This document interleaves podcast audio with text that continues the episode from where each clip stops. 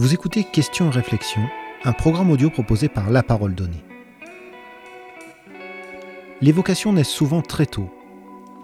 Franz-Olivier Giesbert, âgé de neuf ans à peine, avait décidé après avoir lu quatre-vingt-treize de Victor Hugo qu'il serait écrivain. Journaliste reconnu, écrivain à succès et patron de presse audacieux, Franz-Olivier Giesbert est semble-t-il parvenu à réaliser tous ses rêves ou presque. Dans la fresque littéraire et médiatique où évolue cet artisan des lettres, il manque un élément, et non des moindres, pour parfaire le décor, l'Académie française, rejoindre la fabrique des mots. Recalé de deux voix, le privant momentanément des treize suffrages nécessaires pour accéder au fauteuil numéro dix-neuf, qu'occupait Jean-Loup Dabadie sous la coupole, Franz-Olivier Giesbert sait l'immortalité à portée de main. Dans cet entretien, réalisé à l'occasion du premier Salon du Livre du Pradet, organisé par Jérôme Lévy, le fondateur des Entretiens du Sud, Franz-Olivier Giesbert revient sur l'origine de sa passion pour la littérature et l'écriture, son engagement de journaliste et cette envie d'habit vert, nourrie par la longue et solide amitié qui le lie à plusieurs académiciens et son amour de toujours pour la langue française. Bon, j'aurais du mal à me définir, mais je peux dire que je suis un... Un petit garçon euh, qui a passé les premières années de sa vie aux États-Unis, qui après a été élevé euh, en Normandie, un père américain, euh, qui a fait débarquement, euh, D-Day, euh, débarquement de Normandie, le six juin mille neuf cent quarante-quatre. Une mère prof de philo, euh, donc enfance en Normandie, après aussi un bout d'enfance, ou de jeunesse en tout cas, euh, en Provence, dans le Vaucluse, euh, petit village de Mérindol. Et puis euh, ensuite, euh, bah, la vie à Paris, et puis Marseille. Moi, je dirais que c'est plutôt ça qui me définit. Après, euh, bon, il y a le personnage public, euh, mais on peut, on, enfin, on peut épiloguer dessus. Mais le, le, le, ma vraie personnalité, c'est plutôt ça. C'est-à-dire, c'est, en fait, je suis français. Je suis français, mais je suis né euh, aux États-Unis d'un père, euh, d'un père américain et d'une mère française. Et c'est vrai que je suis de culture française et que j'ai passé, euh, disons, l'essentiel de ma vie en France.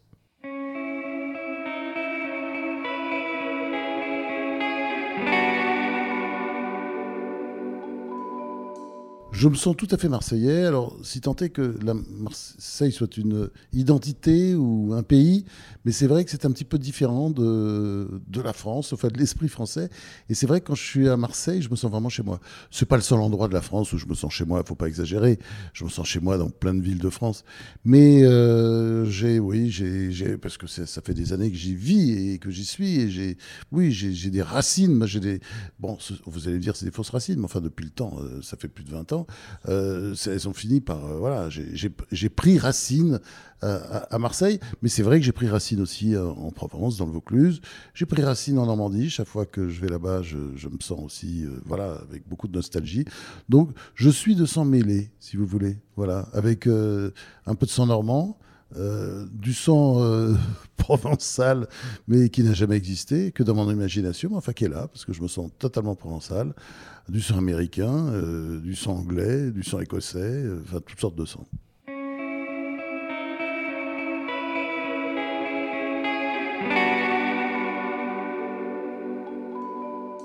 Alors, euh, j'ai eu une sorte de coup de foudre littéraire quand j'étais jeune, je devais avoir neuf ans. Et j'ai lu quatre-vingt-treize de Victor Hugo, et après avoir lu quatre-vingt-treize, j'ai décidé que je serais écrivain. C'est très étrange, une sorte de, comme ça, de, de coup de foudre. Et d'ailleurs, euh, Victor Hugo est devenu mon héros. Après, j'ai lu tout Victor Hugo, après je suis passé à Balzac, j'ai Flaubert, Maupassant, euh, après Les étrangers, Dostoïevski, Tolstoï, euh, euh, Steinbeck, et cetera. Enfin bref, Dickens, enfin tout, tout. J'ai lu, dévoré énormément de, de bouquins dans, dans ma jeunesse. J'écrivais des petits romans. Des petits romans de, de, enfin, d'une vingtaine de pages, trentaine de pages. Euh, j'écrivais des pièces de théâtre, euh, je faisais de la poésie, je, je, je poussais même la présomption jusqu'à euh, écrire mon journal. Vous savez, quand vous êtes un adolescent, vous n'avez pas grand-chose à raconter. Et euh, je, euh, voilà, j'ai, j'avais ça dans le sang, je voulais être écrivain. Et finalement, j'ai, je le suis devenu. Mais euh, que je devienne écrivain, c'est quelque chose qui affolait ma mère. Parce que, d'abord, elle, elle vivait avec mon père, qui était lui-même une sorte d'artiste maudit, enfin artiste peintre, qui avait du mal, et bon, qui faisait des métiers de substitution, euh, qui travaillait, qui était dessinateur industriel. Et euh, elle pensait qu'un métier artistique, c'était bien quand on avait un autre métier. Donc elle me disait, mais si tu vas être écrivain, c'est très bien, mais il faut que tu sois prof, il faut que tu fasses autre chose. Euh, tu peux être avocat, tu peux faire... Enfin voilà, il faut, faut vivre, sinon tu auras une vie trop difficile. Et euh, donc, pour lui faire plaisir, euh, j'ai fait des études de droit et je m'apprêtais à être avocat comme tous les grands timides, parce que j'étais très timide à l'époque, je ne pouvais pas aligner deux phrases en public. Et donc, j'essayais de vaincre cette timidité. Et puis, je découvrais le journalisme dans un stage d'été. Je me suis dit, ça y est, bon, voilà. C'est...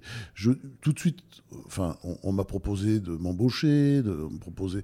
Et donc, je me suis orienté comme ça. Spontanément, c'est venu presque à la limite, euh, euh, enfin, à la vitesse de la lumière sans que je me rende compte. Et je, je suis parti dans le journalisme. Mais il y avait toujours, même quand, même quand j'étais journaliste, et, que, et ça marchait bien, je suis arrivé au Nouvel Observateur, tout s'est très bien passé très vite. Donc en dix-neuf cent soixante et onze, j'avais ma, mon petit euh, ronde-serviette au Nouvel Observateur, mon bureau, mon téléphone, j'étais, j'étais chez moi là-bas. Euh, mais, euh, comment dire, j'étais toujours démangé par le démon de la littérature, de l'écriture aussi. Et donc, j'ai commencé à écrire des livres, à enfiler des livres. J'en ai fait là euh, plus d'une quarantaine. J'en ai fait aussi sous d'autres noms, parce que j'étais nègre à une époque, pour les éditions du Seuil. J'écrivais des livres de personnalités différentes, où je réécrivais, où, où je plais, on appelle ça rabouter des livres. À l'époque, c'était Jacques Julliard qui dirigeait une collection euh, au Seuil, aux éditions du Seuil. Et je, c'est vrai que je, je travaillais pour lui. J'étais jeune, j'avais, j'avais dans les vingt ans, vingt et un, vingt-deux, vingt-trois. Et puis après, bon, ben, je suis, euh, j'ai commencé à écrire mes propres livres. C'était un petit peu long, j'étais un peu intimidé, j'ai eu du mal à, à, à, à me lancer, et puis finalement, c'est parti.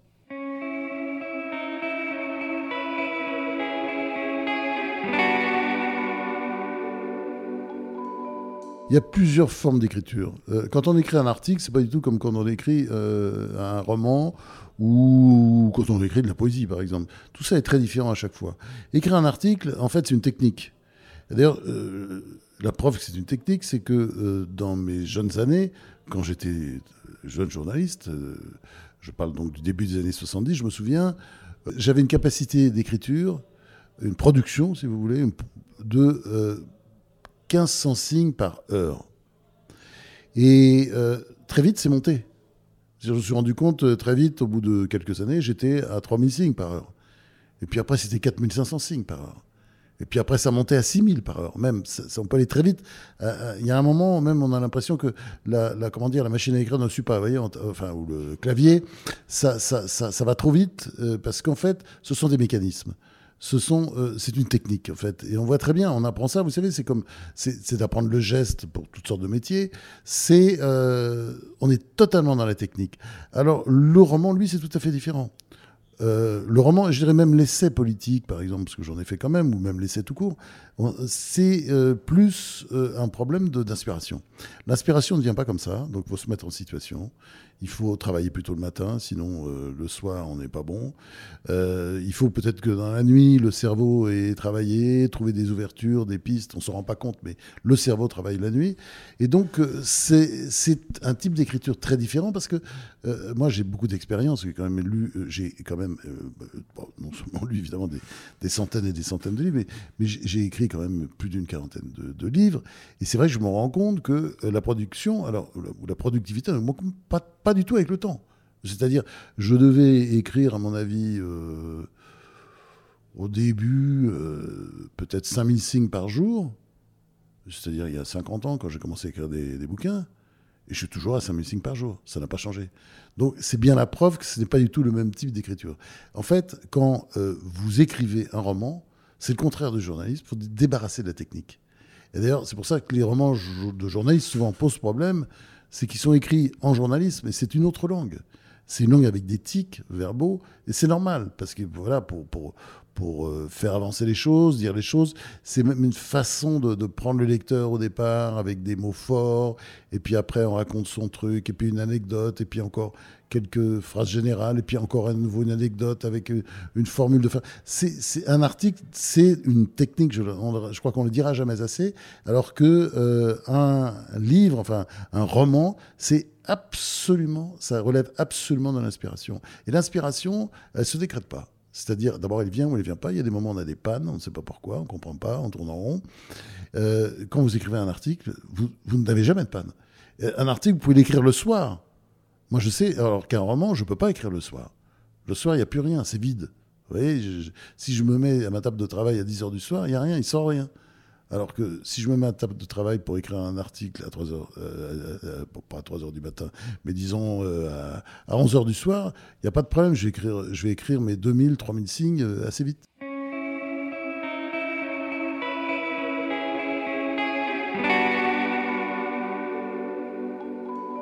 Il y a beaucoup d'écrivains qui ont ce qu'on appelle la fièvre verte. D'ailleurs, il y a des écrivains qui ont écrit là-dessus. Et euh, moi, je n'ai jamais eu la fièvre verte. D'ailleurs, on m'a souvent proposé, j'avais beaucoup d'amis à l'Académie depuis toujours, et ils me disaient, viens, tu devrais venir. Euh, vous voyez, c'était il y a longtemps déjà, du temps de Maurice Druon, Jean d'Ormesson, Marc Fumaroli, et cetera. Et puis, je disais non, parce que ça ne correspondait pas à mon style de vie. Je vivais beaucoup dans le Sud. Et euh, je... Je voyais pas, euh, je me voyais pas aller dans une institution où je ne viendrais jamais, ou peu, vous voyez, parce que de toute façon, euh, ça correspondait pas du tout à ma façon de vivre. Et puis j'avais, j'avais d'ailleurs une vie extrêmement occupée. Je faisais beaucoup de choses. Bon, avec le temps, j'ai commencé à faire de moins en moins de choses. Euh, je fais mon éditorial pour Le Point euh, tous les chaque semaine, chaque jeudi, il sort dans Le Point et puis après sur le site. Euh, je fais euh, également euh, un éditorial euh, sur Radio Classique. Euh, tous les jeudis à huit heures quarante. Mais ce sont mes seuls euh, rendez-vous fixes obligations. Donc j'ai le temps. Et puis en fait, pour des raisons, euh, disons, personnelles, euh, un problème avec un enfant, et cetera, je commençais à aller beaucoup plus à Paris. Et puis un jour, un de mes amis de l'Académie m'a dit « Mais pourquoi tu ne viens pas ?»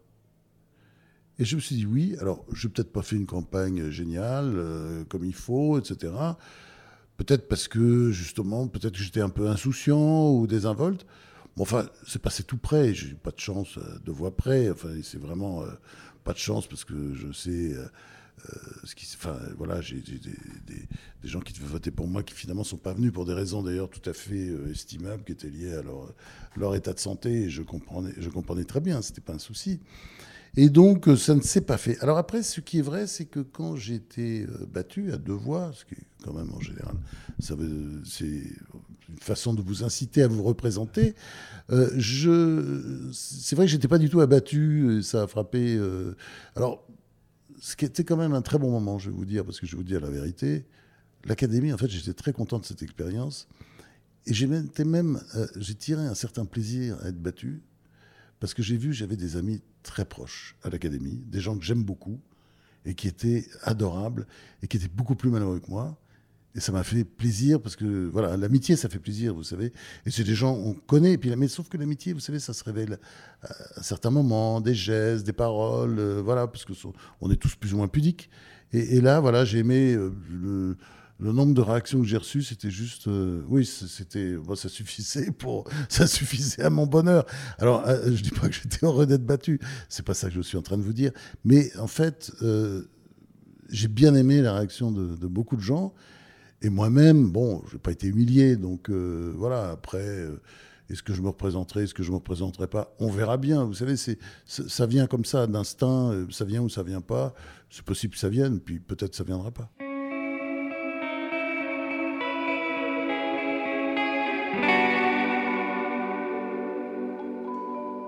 Je ne crois pas du tout à la postérité qui, comme le disait très justement Louis Ferdinand Céline, est un discours aux asticots. Mais c'est ça quand même. C'est, invoquer la, la postérité, c'est faire un discours aux asticots. Ce n'est pas du tout dans ce sens-là. Et, et moi, je n'écris pas pour la postérité.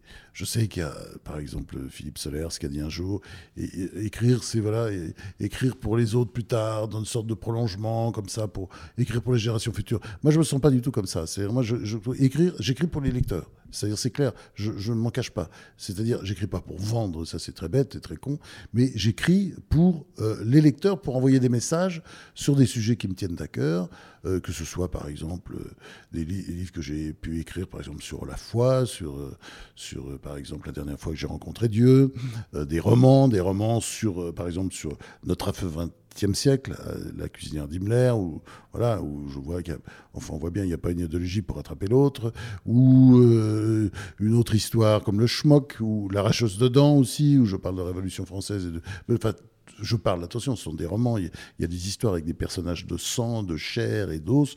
Mais voilà, j'écris, euh, j'écris pour... Oui, pour, pour le plaisir, pour le plaisir de raconter des histoires, de faire vivre des personnages et de les suivre. Vous voyez, parce que c'est ça aussi, c'est-à-dire qu'ils finissent par vous habiter, vous écrivez sur leur dictée, et c'est un grand bonheur d'écrire comme ça. Moi, je, je suis vraiment... Je, je, je, je, je, comment dire ? Tous les jours, je rends grâce à Dieu de, de ce bonheur que j'ai de, de, voilà, de, de raconter des histoires, de pouvoir le faire, et en, et en même temps, euh, de le faire pour des lecteurs qui sont plus ou moins nombreux selon chaque livre. J'ai eu des gros succès.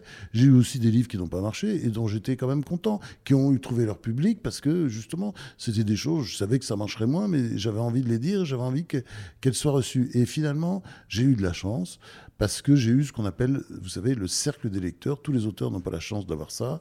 C'est-à-dire, grâce à des prix littéraires qui m'ont fait connaître. Et voilà, j'ai trouvé, enfin, quoi, qu'il, quoi que je fasse, j'ai toujours des lecteurs qui attendent mes livres, et voilà, et ça, c'est... vous ne pouvez pas savoir la joie que c'est. Donc, on sait qu'on doit beaucoup aux lecteurs, vous voyez ? Donc, je ne fais pas partie de ces écrivains qui disent « les électeurs, ça ne compte pas ». Les lecteurs, pardon, ça ne compte pas, ça, l'absus, c'est intéressant.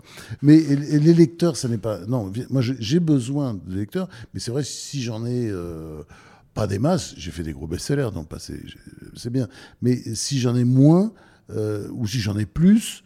Pour moi, c'est toujours un peu la même chose. Vous voyez ce que je veux dire ? J'ai pas, euh, j'ai tendance à préférer les livres qui ont, qui ont beau marché, beaucoup marché par rapport à ceux qui ont, qui ont moins marché.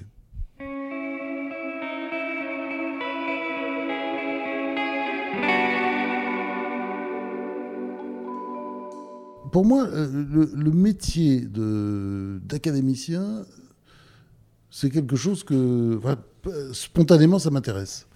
C'est pas l'immortalité, évidemment.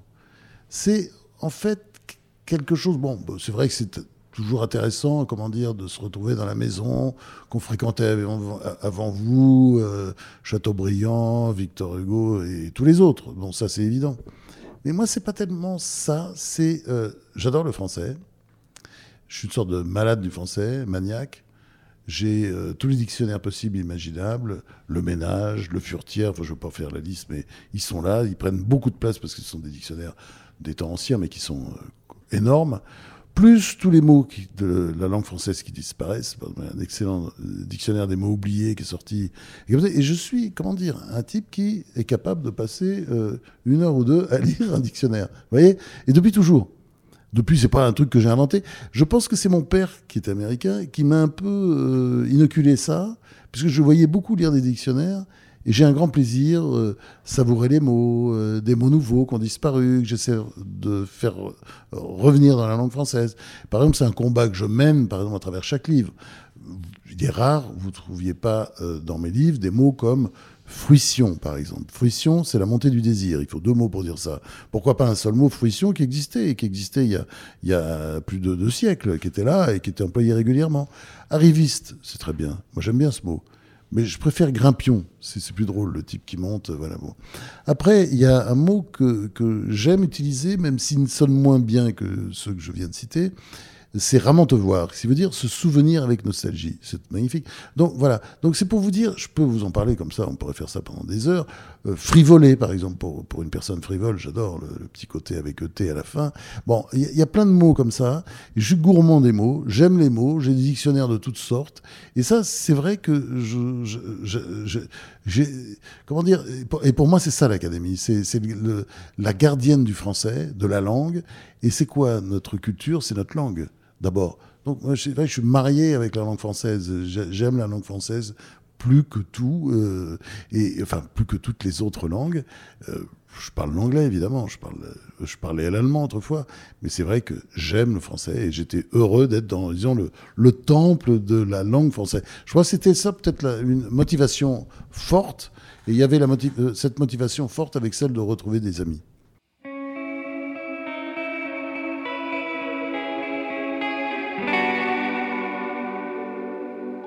Ah non, mais là, il y a des règles très strictes, il faut suivre ces règles. Enfin, j'ai toujours été capable de le faire, il faut le faire. Moi-même, euh, c'est vrai, j'étais journaliste, et quand j'ai été journaliste, j'étais euh, volontiers gouailleur, euh, insolent, je disais les choses, j'ai toujours été comme ça. Et, et puis, euh, je dis ça d'ailleurs aux jeunes qui viennent me voir, euh, surtout ne faites pas carrière si vous voulez faire quelque chose dans ce métier. Il faut, bon. Mais en même temps, euh, avec le temps, j'ai pris aussi des responsabilités. Quand vous êtes P D G, que, voilà, vous tenez des conseils d'administration. Voilà, je, je sais me tenir, vous voyez ce que je veux dire. Je sais être, je suis capable de rentrer dans un cadre. Après, je ne dis pas que chez moi, je vais rester et rentrer avec le cadre. C'est-à-dire, je ne vais pas forcément porter le bicorne à la maison. Euh, vous voyez, je vais, je vais, oui, je vais, je vais, je vais, je serai différent. Mais bon, ça, tout le monde a différentes vies, et ça, c'est peut-être une vie avec les autres. Elle peut s'accommoder des autres. Je suis à un âge où on peut mourir à tout moment, mais, mais comment dire, j'ai, j'ai pas d'obsession. Et puis on verra bien. Vous voyez ce que je veux dire ? C'était bon, là, c'était un petit tour. Bah, beaucoup madame m'avait dit que ça pourrait se passer comme ça parce que la première fois, on aime bien. Bon, bah, on verra bien pour la suite. Enfin, vous voyez, je suis pas, je suis pas pressé. On verra.